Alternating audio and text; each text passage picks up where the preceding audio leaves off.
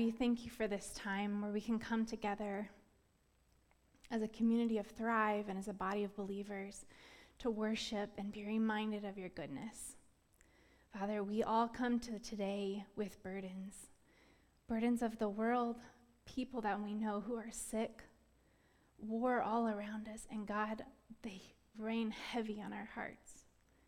But God, we ask that you would continue to be present with us because we know that you are faithful. I would invite you, friends, if you know of those in your lives who are sick, that you would say their name out loud. Of those who are in the middle of harm's way, that you would say their names now. And I pray for Dennis and my friend Katura and those that I know that are sick. God, be present with them and heal them. And we ask all these things in your heavenly name. Amen. So, this morning I have the privilege of bringing you the word of encouragement, and I'm so excited. Um, I wonder have you ever been in a, a season of what feels like constant hard? Layer on layer on layer, and it keeps coming. Maybe it's felt like you're walking in the desert, or maybe walking in the darkness. But what you know is that the Lord has spoken a truth over you a message that He will be faithful. It doesn't lessen the hard, but it reminds you that you're not alone. Here at Thrive Church, for the past few years, we have been talking about the presence of God. And Pastor David and Brent and others have challenged us and encouraged us to seek after the presence of God. What could that do for our church? What could that do for our lives, for our world, what could that do if we all individually chose to seek after the presence of God? But here's the reality of life, and maybe you've experienced this too. There's plenty of distractions to go around. We have jobs, we have school, we have kids, we have spouses, we have social responsibilities, we have all kinds of distractions that are presenting themselves. There are unexpected life happenings, things that come at us, pandemics, wars, relationships that we thought would always be in our lives that are no longer. Simply, things come our way that we were not expecting. This summer, we've been looking at the life of David and talking about his heart after God. Imagine with me the day that Samuel came into his life and anointed him, You are going to be the next king. Can you imagine? They, Israel had just had, this is their first king they've had, and all of a sudden, Samuel's coming and anointing you as the next king. Can you imagine the excitement, the fright? And how is this all going to happen? But he knew he was the Lord's anointed. If you think about that, how would that have felt? But yet, we go from that moment to then we read throughout Scripture that he is faced with challenges. His um, life is, is challenged. He's at war. There's all kinds of things that he has to walk through before he gets to the point where he's king. The Psalms are a perfect place to see these expressions of what David might be walking through. So I would invite you to turn with me to Psalms 55. Here, the psalmist, who we believe to be David, is expressing his depth of sadness at being betrayed by intimate friends. So you have to imagine that David has been welcomed into Saul's court, and he has been uh, a part of the court. He's made friends there. He is at home there. He's married his, his Saul's daughter, for that matter. And all of a sudden, now he is on the outs. Something has happened in Saul that he is on the outs. So he has lost his family, his home, his wife, his spouse. You have to think about all of these things. The suffering of the psalmist include ostracism, mental turmoil, culminating in the wish to flee society. He wishes for a sudden death for his enemies. The psalmist, confident of his vindication, exhorts others to trust in this God of justice. He's lost his place. So read with me here, and I'm going to be reading from the New Living Translation. Listen to my prayer, God. Do not ignore my cry for help. Please listen and answer me, for I am overwhelmed by my troubles. My enemies shout at me, making loud and wicked threats. They bring, bring trouble on me and angrily hunt me down. My heart pounds in my chest. The terror of death assaults me. Fear and trembling overwhelm me. I can't stop shaking. Oh, that I had wings like a dove, that I would fly away and rest. I would fly far away to the quiet of the wilderness. How quickly I would escape far from this wild storm of hatred. Confuse them, Lord, and frustrate their plans, for I see violence and conflicts in the city. Its walls are patrolled day and night against invaders, but the real danger is wickedness within the city. Everything's falling apart. Threats and cheating are rampant in the streets. It is not an enemy who taunts me. I could bear that. It's not my foes who so arrogantly insult me. I could have hidden from them. Instead, it's you, my equal, my friend, my companion. What good fellowship we once enjoyed as we walked together to the house of God. Let do- death stalk my enemies. Let the grave swallow them alive, for evil makes its home within them. But I will call on God, and the Lord will rescue me. Morning, noon, and night, I will cry out in my distress, and the Lord hears my voice. He ransoms me and keeps me safe from the battle waged against me, though they still oppose me.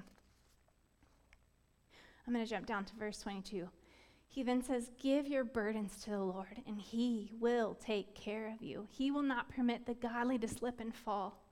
Here we see David, perhaps like we, angry, frustrated, just wants to see the other guy get socked. He is frustrated. he said, I would have better have had wings so I could get the heck out of this place, so I could go to the beach, go to the mountains, get far, far away.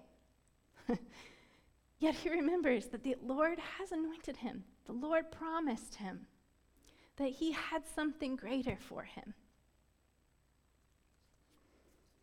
What is the promise that has been spoken over your life? What's the calling on your life that you know God has told you, but you haven't yet seen the answer to? What is it in the midst of your days, maybe mundane or hard, that you can hold on to? The psalmist says, Give your burden to the Lord, and He will take care of you. He'll not permit the godly to slip and fall. If you remember, earlier this year, we talked about the patriarch Abraham and how the Lord promised him in his youth, if he would just trust him, he was going to take him on a journey to make him a father of great nations, beyond what he could imagine. And Abraham trusted him and went on a journey. But what was so pointed out, and when we talked about that, is that this was not just like, oh, next month. This was like over decades of his life. He trusted God. He had doubt. He was discouraged. Is God really going to be faithful to this? But yet, in the end, God was. Are you discouraged today? Do you find yourself weary, exhausted? Have you lost heart? Are you struggling to believe that God is here because you've been hurt, or you can't see him at work, or there's been so much hurt in your life? Does life feel as though you've been walking through such darkness and isolation for so long? The burdens of life create in you this deep sense of justice, just really wanting to fly away. Can I speak over you that you are not alone?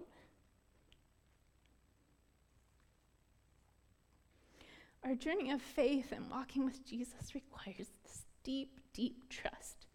And that trust is what carries us in the hard days. And when we're walking through a season or even days that just seem so hard, we may wonder did I make a mistake? Did I not hear God right? Maybe sometimes, just a thought here, that God gives us a promise or a word. But before we can know that, we have to walk through hard. We have to walk through a dark season. We have to walk through things that feel like we don't know if we're going to make it out. Have you ever heard someone say, or maybe you yourself, you know, I have received this word the, from the Lord? And it could be anything. And this these divisive days, it could be anything. I've heard a word from a Lord, and the first place I'm going to share is Facebook. but what if that's not what it's for? What if it's for you? And you're not going to see that come to pass until you've walked through a journey.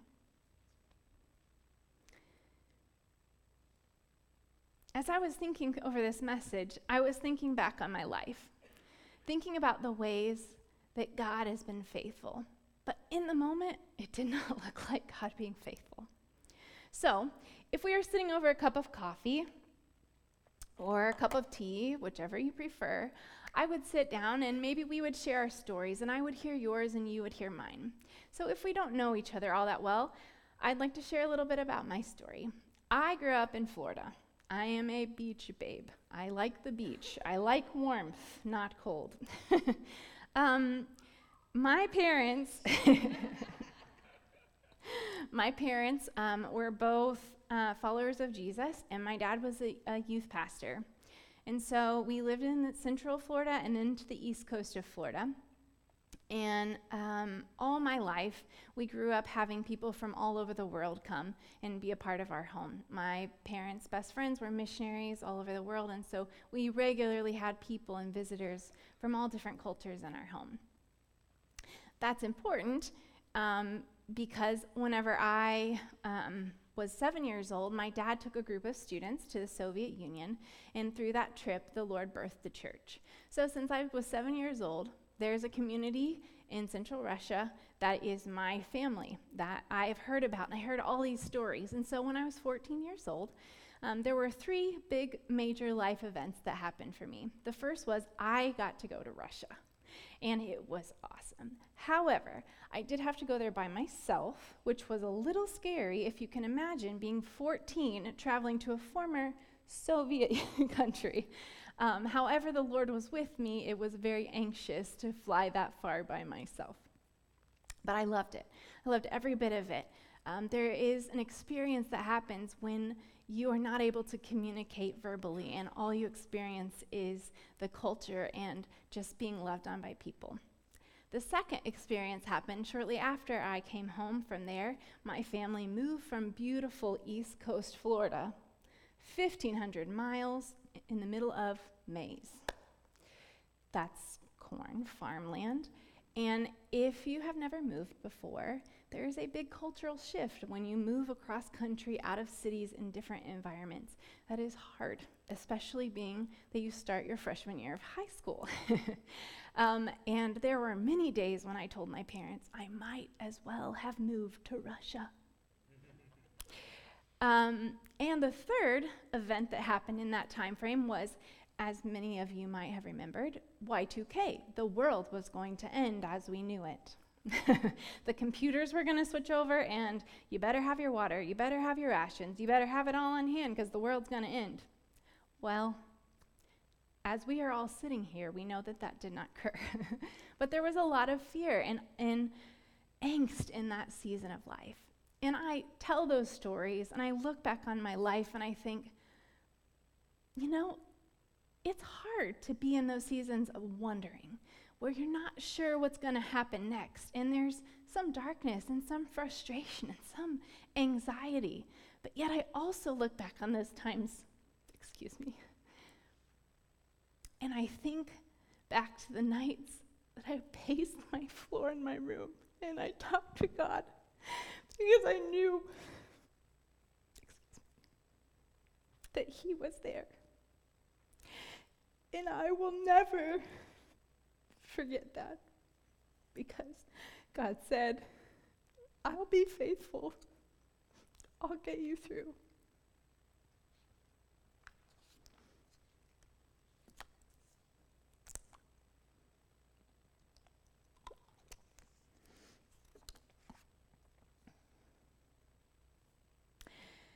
As I look back on that, I wonder if we've ever taken time to stop our lives and look back and see where was God faithful? Where were the experiences that we've had that were really hard, but if we look back at them, we say, wow, I saw God come through for me on that. And I wonder have you ever taken the time to write those things down? Because the days are hard, and we have to remember the Lord's faithfulness. It's easy in the hard seasons to be discouraged, and maybe in the last year and a half when our whole lives have been turned upside down, maybe you've found yourself discouraged. It's easy to find hope and joy lacking when all we hear is news that is so full of angst and heavy and hard. But if we take a break from this moment and look back, what will we be reminded of that the Lord was in the midst of? Perhaps we're so ready to know the answer to the promise that God has given us, and we're so ready to get out of this moment. If I can just make it to this day, whew, I can take a breath. But what if we have to walk through the hard to get to that moment? We don't always have the ability to get out of the seasons of overwhelm and grief and sadness with too much happening around us. Our faith, though, calls us to trust Jesus. This is a word from Brennan Manning, who is a beloved author and spiritual teacher, from his book Ruthless Trust The Ragamuffins Path to, to God's. And in this, he writes, like faith and hope, trust cannot be self generated. I cannot simply will myself to trust. What outrageous irony. The one thing that I am responsible for throughout my life, I cannot generate. The one thing I need to do, I cannot do. But such is the meaning of radical dependence. It consists in theological virtues and divinely ordained gifts. Why reproach myself for my lack of trust? Why waste time beating myself up for something I cannot affect? What does lie within my power is paying attention to the faithfulness of Jesus. That what I'm asked to do, pay attention to Jesus throughout my journey, remembering his kindness. Have you ever allowed your mind to sit still and look back at the Lord's kindness over your life?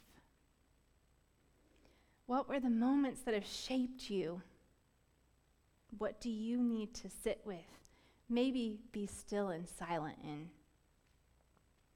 As I was preparing this week, I was reading in 1 Thessalonians.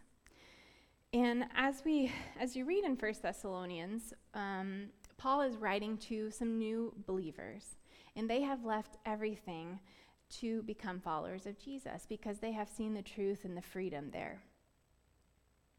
But yet, after Paul has left, their friends have called them, hey, you know, this isn't all it's made out to be. Come back. The Romans are offering us peace. Come back. We've got this other. Come back. Come back. And he encourages them in many ways in this chapter, in this letter he writes to them. But one thing he says is this in 1 Thessalonians 5, and I'm going to be reading from the message paraphrase. Be cheerful no matter what. Pray all the time. Thank God no matter what happens. This is the way God wants you who belong to Christ Jesus to live. And then jump down to verse 23. Make God Himself, the God who makes everything holy and whole, make you holy and whole. Put you together, spirit, soul, and body, and keep you fit for the coming of our Master Jesus Christ. The one who called you is completely dependable. If He said He'll do it, He will. Friends, this world is broken. Don't know if you realize that, not sure if you've experienced it, but it is. it's falling apart. And there's days when we feel the hurt and loneliness and sadness more than others. But we're not alone. And that's not a word to say, hey, let's just keep moving, but it's a word to be of an encouragement on the days that are hard.